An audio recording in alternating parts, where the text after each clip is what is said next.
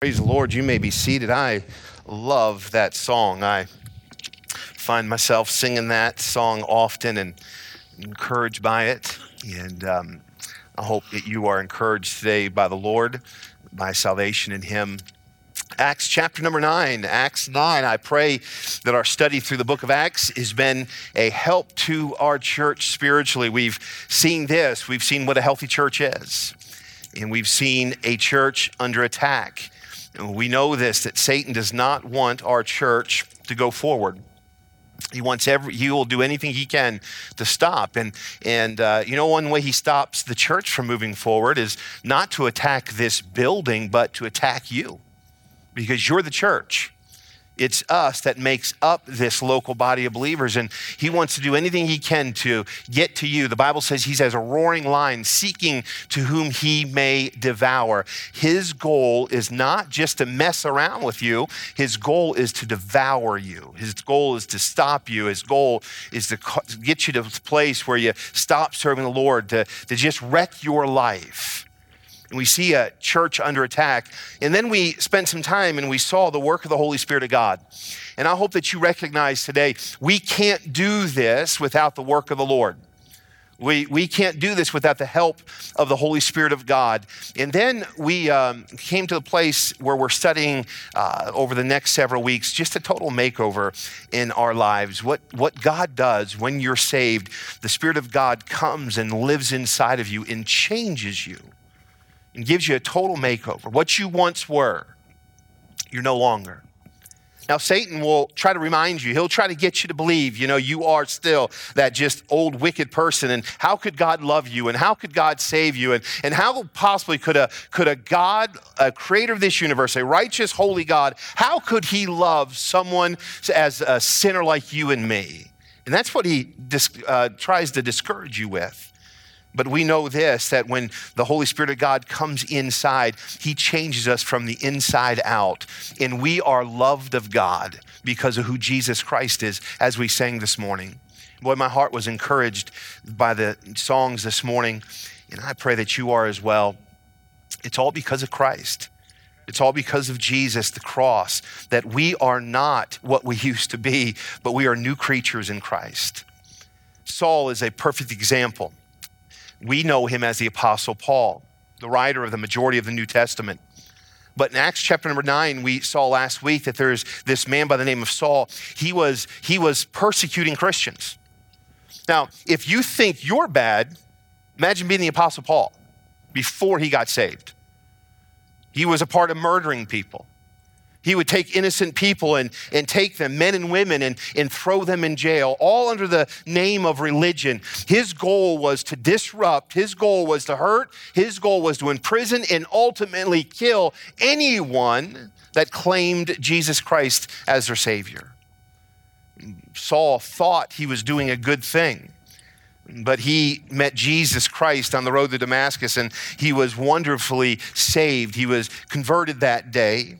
And I want to pick up reading in verse number 10, if you'd follow along with me, Acts chapter 9, in verse number 10. The Bible goes on to tell us this in this story. And there was a certain disciple at Damascus named Ananias.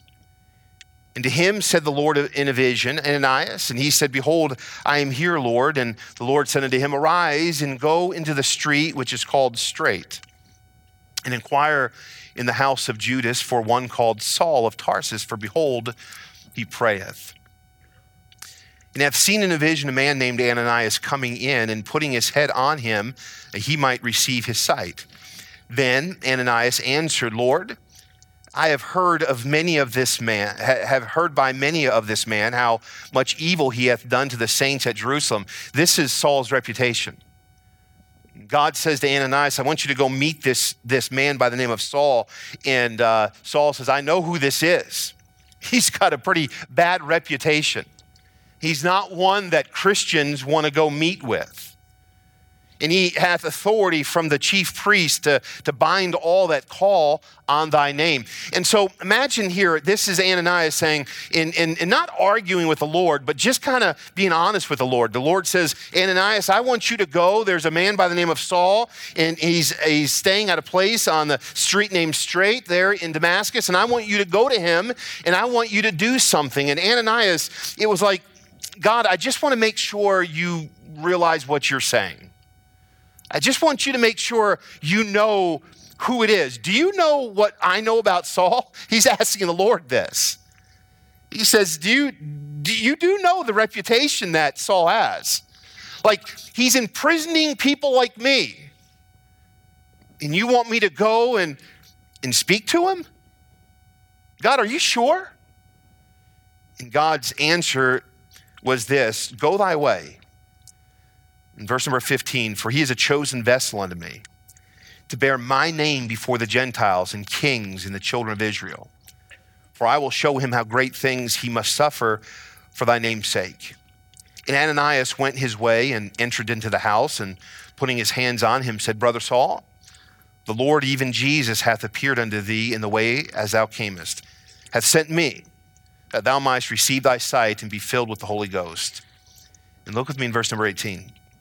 And immediately there fell from his eyes as it had been scales, and he received sight forthwith and arose and was baptized. Total makeover, a change. Father, would you help us today as we study your word?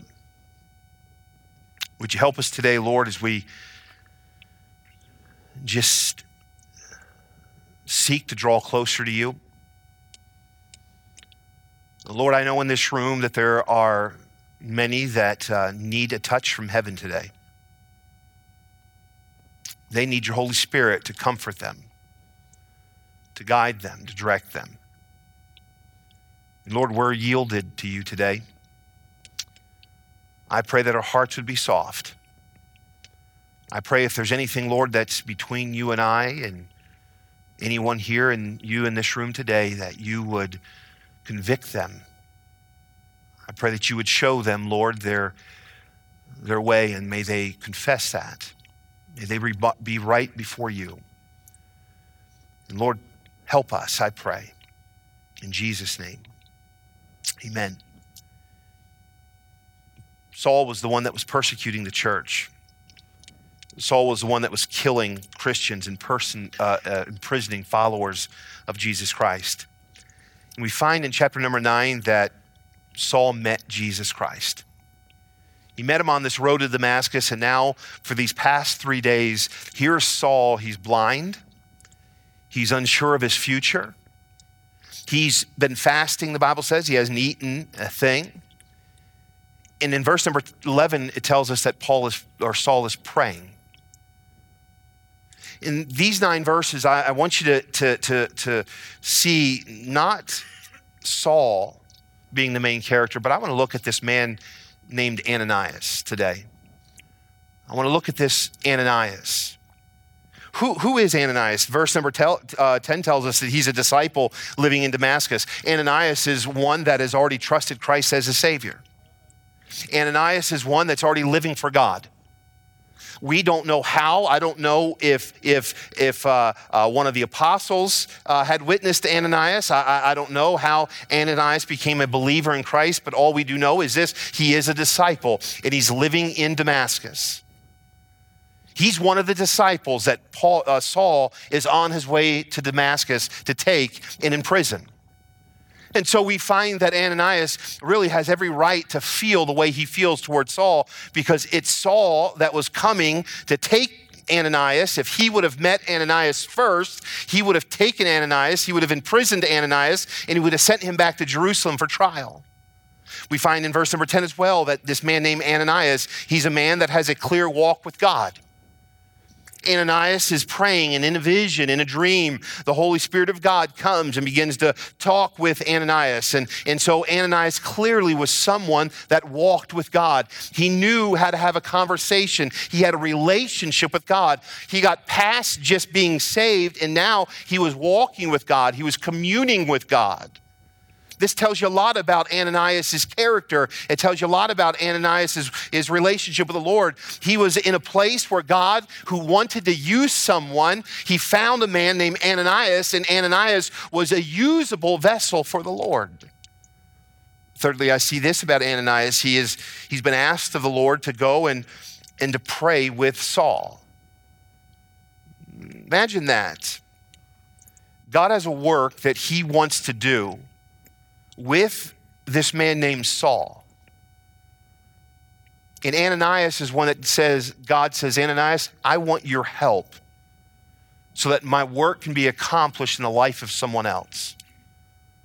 Now, this is important. I want you to listen closely here today. My message would be this if I had a title today When God Touches a Man and Requires Something of You. When God touches a man and requires something of you. As we're reading through this book, from this point forward, we're going to really start to see about this man named Saul, and his name is going to be changed to Paul, and Paul is going to become a great apostle. Paul is going to become a great uh, uh, uh, disciple of Christ, and, and he's going to see a lot of uh, uh, miracles done, and, and God is going to use Paul in a, in a marvelous way.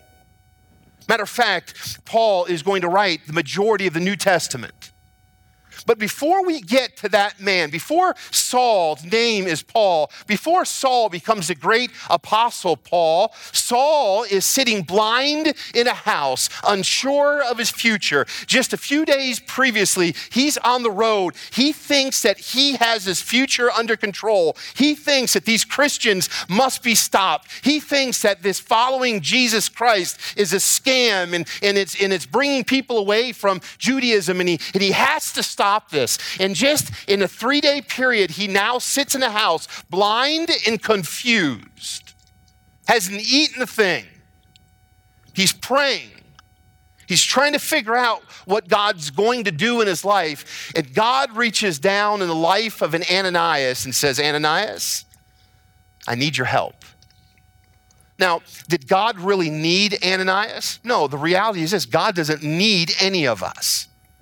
But God, despite the fact He doesn't need us, He still chooses to use you and I for His glory. He still chooses to use you and I for His work. He still chooses to use you and I so that He could be glorified in the lives of others. And I praise God for that. And when God touches a man, He requires something of you. You see, Christianity isn't a spectator sport.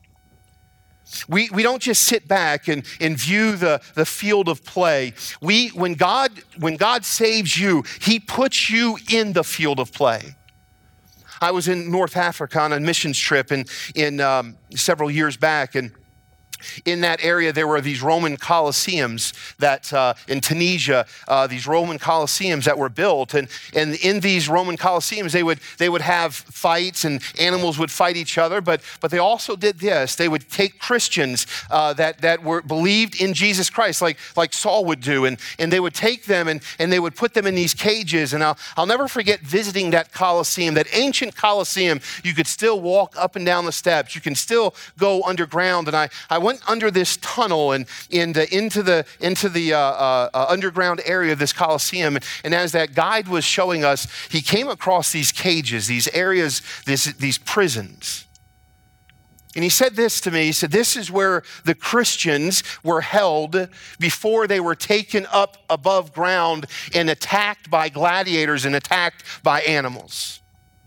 This is the place where Christians would spend the last few moments of their life boy, something, something just hit me. I, I walked into those, those uh, uh, cells. The bars obviously weren't there anymore, but these areas that used to be cells. And I, I, I knelt down on that ground I thought to myself, how many tears were shed here on this ground?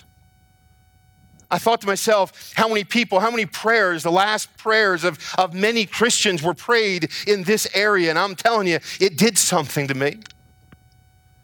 I spent a few moments there and they, they wanted to, to, to get the, the tour moving, and, and I just couldn't seem to leave that area. And I thought to myself, oh God, here are some people. They knew that in just a few moments they were going to see death, but they didn't renounce their faith. They didn't stop believing in you. They prayed and they trusted you and they believed what, the, what Jesus Christ had said to them.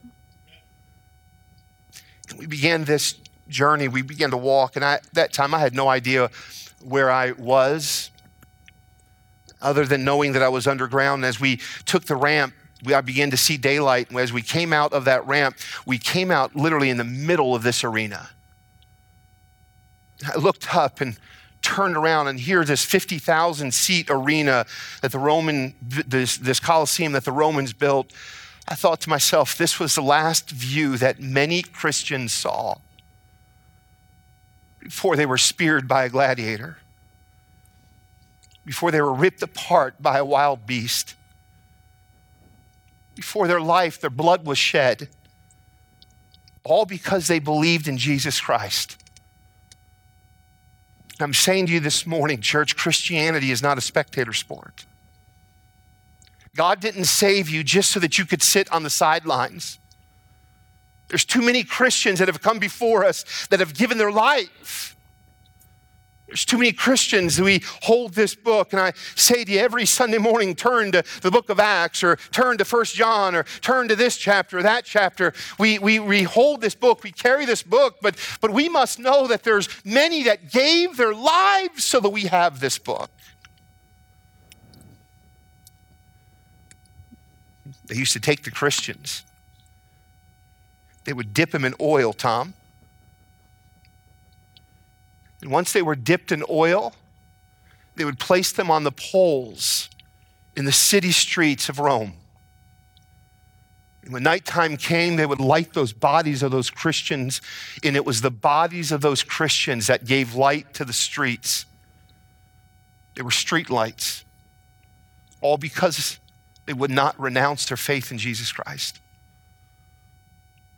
They would take Christians they would put place Christians on tables and strap their feet and strap their, their arms and their shoulders, and that table would begin to just begin to stretch that Christian until they came to the place where every organ inside their body would be stretched and moved and it would kill them because of their faith in Jesus Christ.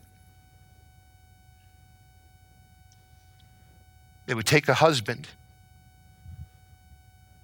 and his family, and they would rape their wives and their daughters in front of the men because they would not renounce their faith in Jesus Christ. They would take believers like you and I to the gallows, and there would be an executioner there. John the Baptist being one. They would take and cut the heads off of human beings like you and me all because they would not renounce their faith in Jesus Christ. I'm saying to you, church, there is a great heritage. There is a great, a great body of believers. There's a great cloud of witnesses that have gone on before us that have sacrificed and given all for what at times we take for granted.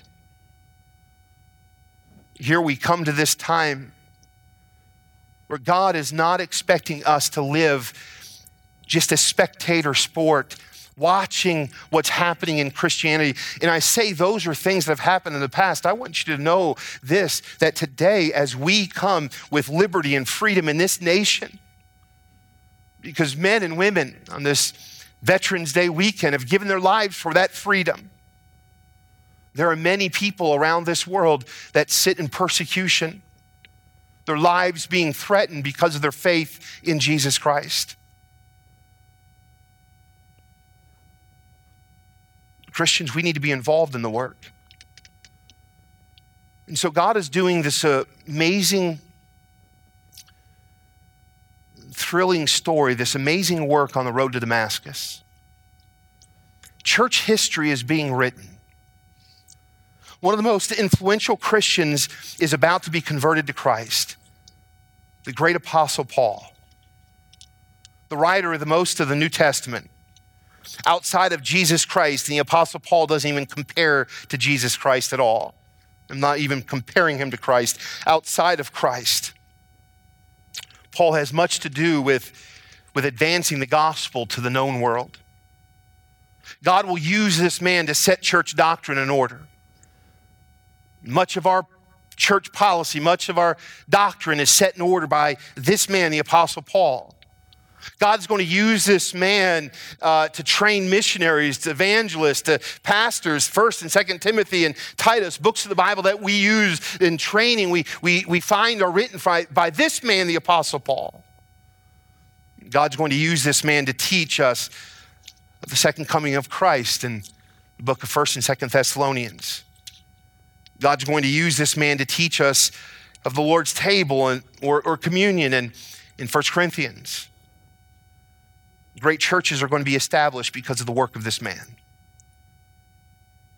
The impact of the Apostle Paul is going to be felt and is felt even in churches today. Yet it isn't Saul who we mention here in ver- chapter 9, in these nine verses. It's an unknown disciple that God is going to use to encourage Saul at the beginning of Saul's ministry. Please mark this down somewhere in your heart. Every Saul needs an Ananias. Every Saul needs an Ananias. I don't think that God will ever use me the way that God used the Apostle Paul. And to be honest with you, I don't ask God that. But I do often ask God to make me an Ananias to encourage someone. Every Saul needs an Ananias. He needs someone faithful in his life. Every Saul needs an Ananias. He needs someone praying in his life. Every Saul needs an Ananias, somebody to be willing to be used of God, and every uh, sacrifice for God. Every Saul needs an Ananias, somebody that's willing to walk with God. Hear me today. We need a church full of Ananiases so that, so that when God is ready to, to, to send out a, a Saul, an Apostle Paul, there are an army of Ananiases that'll come along someone and encourage them and pray for them and walk with God enough so that God can do a great work through this Apostle Paul.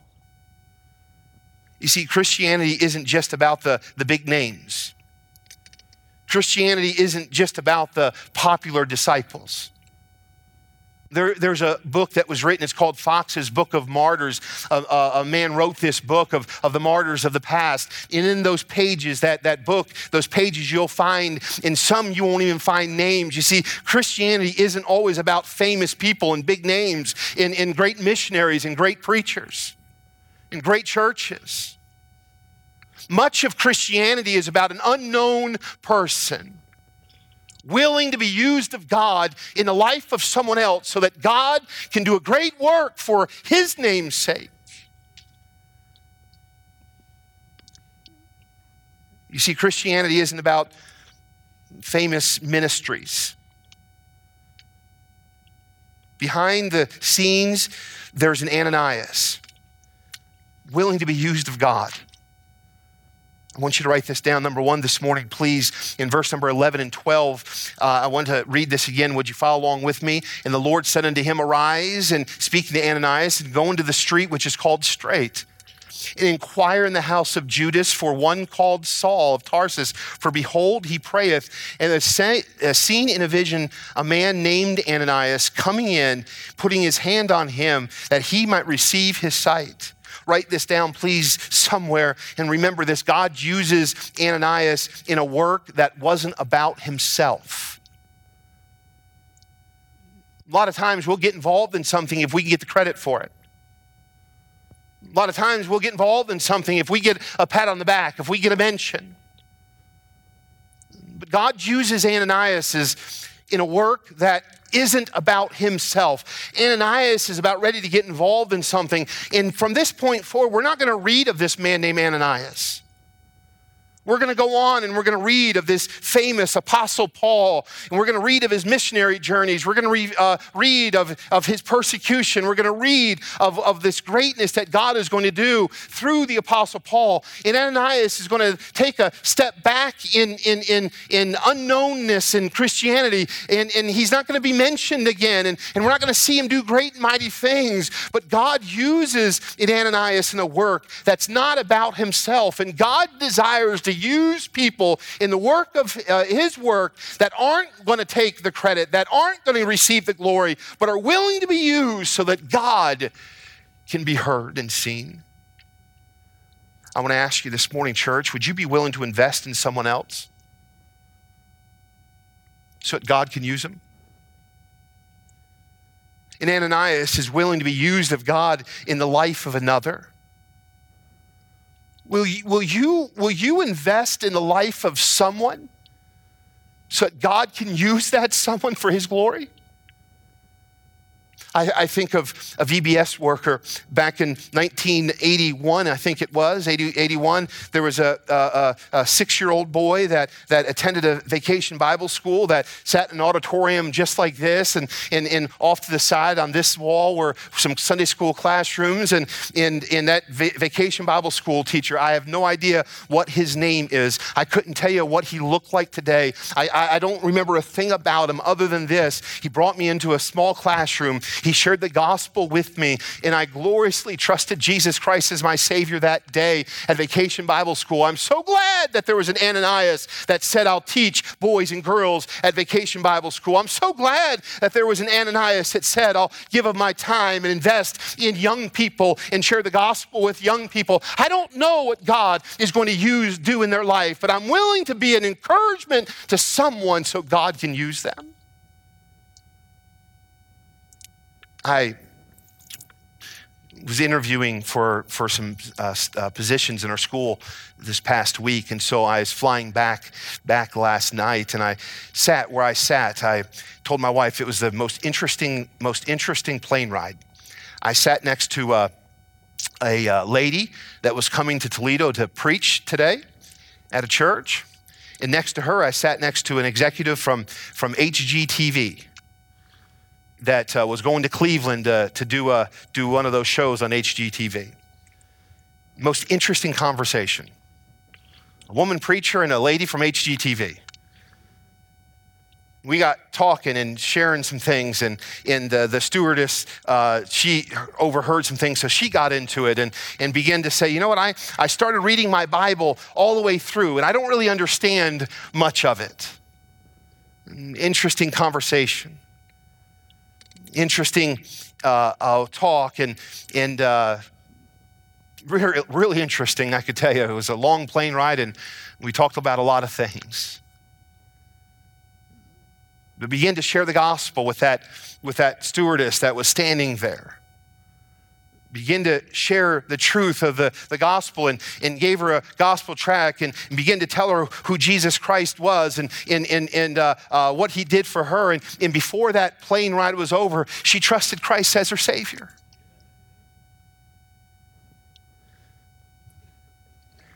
And I don't say this at all. I've led steward, uh, stewardess to the Lord on airplanes. And, and, and, and, and uh, first time I led some of the Lord, I was in fourth grade and, and sitting on my step there in Philadelphia. We were shooting basketball in a square uh, milk carton with the bottom cut out with no backboard, just attached by a couple nails on a, on a light post. And after we were finished, I went in and took a Bible and, and showed that person how to, how to know Christ as their Savior. And, and that young boy trusted Christ as his Savior. Since that time, many times over the years, year after year, I had the opportunity to share Christ with people. I stand here pastoring what I believe is one of the greatest churches, at least in Monclova. Truth is, I believe one of the greatest churches today because there was an Ananias that said, I'll teach boys and girls. I'll take a young six year old boy and share the gospel with him. I'll give up work and, and sacrifice my time and learn a lesson and, and, and be ready to, to give the gospel to some boy. And I don't know what God's going to do with that young boy, but I, will tell you this many souls have been saved and, and, and the work of God has gone forth because there was an Ananias that said, I'll work at a vacation Bible school and teach young boys and girls about Jesus. I remember man by the name of he married Michelle and I. Young 20 some year old, green behind the ears. I knew I loved the Lord and loved my wife, and he said, I want to give you an opportunity to serve in ministry. What pastor would let a 20 some year old guy come in and work with his youth group? Never had children, a kid himself. He just wanted to be an Ananias. I was interviewing a fella, he's 27 years old, and I said to my wife over the phone, I said, Boy, he just he's so young. He seems so young. You know, when you go and you interview at these colleges, and you know, the older you get, the younger you, you, you, look at high school. When I was in high school, I thought I was, you know, big deal. I look back and I say, wow, they are so young. I said to my wife, I said, boy, I really like this guy. He uh, seems to have passion. And boy, she said, um, I said, but he's 27. She said, oh, this age you were when you went to Cincinnati and became the administrative pastor at a large church. I said, that's different. That was me, not this kid, you know.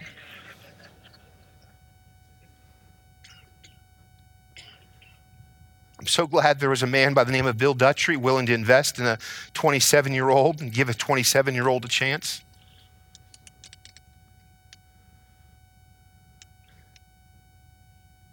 Lord called me to pastor a church in Columbus, Georgia, and I'm so glad there was a deacon by the name of Daniel Henderson. wasn't going to get the credit, wasn't going to be in the limelight, but he was always encouraging me, always encouraging my family. He was an Ananias. There was a lady, she was, if she was three foot tall, I might be exaggerating a foot or so. Grandma White. She'd come to me and she'd say, Pastor, I don't know what you're going through, but I know you're going through something. The Lord woke me up at 3:30 this morning and I began to pray for you. When she'd say things like that, I'd just begin to cry. Because at 3:30 in the morning, I'd be up praying for someone or praying and begging God for something, or something would be on my heart. And here's a grandma white. God would wake up at the same time and she'd say, I'm praying for you. She was never going to preach a great sermon. She was never going to pastor a church. She's not going to go down as, as a great, uh, uh, a great person. There's not going to be books written about her, but, but she was willing to be an Ananias for someone so God's work could be done. You see, God is calling others to his work, and he's calling some to help them. Teachers investing in children, teen workers investing in teens adults willing to teach. Write this down, number two, if you would please, in verse number 13 and 14. Then Ananias answered, Lord, I have heard by many of this man how much evil he hath done to thy saints at Jerusalem. And here he hath authority from the chief priest to bind all that call on his name. I want you to write this down, please when you're willing to be an Ananias, God calls at times, his calling at times can make us very uncomfortable. Being an Ananias can become uncomfortable. Ananias said, Wait a minute, this is Saul. You do know who you're talking about, right, God? He's trouble, he has a reputation. This could cost me something. This could cost me something dear. Here, listen to me this morning, church. In Ananias, if you're willing to be an Ananias in the life of someone else, it's going to cost you something. We, we, we need church members, we need Christians today that are willing to sacrifice They're willing to get into the game. Hey, they don't have to have a big name. They don't have to be the coach. They don't have to be in charge. They just, they're just willing to get in the game and, and, and willing to sacrifice so God can work. I think of all of the people that were saved because of Saul's ministry. Ananias had a part. No, Ananias, we don't read of Ananias ever leaving Damascus. We read of Paul going on great missionary journeys. We read of, of Paul witnessing and, and great scores of people being saved and churches being planted and, and men like Timothy and Titus taking what Saul or the Apostle Paul invested in them and, and going out and doing great things. And Ananias isn't mentioned, except right here where Ananias realized it's going to cost him something. Church, listen to me today. We need churches. We need Christians that are willing to pay the price. We need Christians that are willing to sacrifice. We need Christians that are willing to serve. We need Christians that are willing to invest. This could cost me something. Yes, but it's for the work of God. Following the Lord will always cost you something. The, the, the, these preachers that say this uh, you, you, you, want uh, everything in life to go well and, and, and, and you want all your problems to go away and, and, and, and you want everything to go smooth in life just, just, just pray this prayer and send me 25 bucks. You just wasted 25 bucks. Because a call to be a christian is not a call to an easy life. If that's why you got saved you got saved for the wrong reason Someone, someone fooled you. Oh, oh, once you're saved, you now have a comforter. You now have the Holy Spirit of God living inside of you. You now have direction from the Lord, but it doesn't mean all your problems are going to go away. It doesn't mean that your bank account's always going to be full. It doesn't mean that you're never going to be sick. Listen to me, following the Lord will always cost you something. And oh, church, are you willing to sacrifice for the work of the Lord?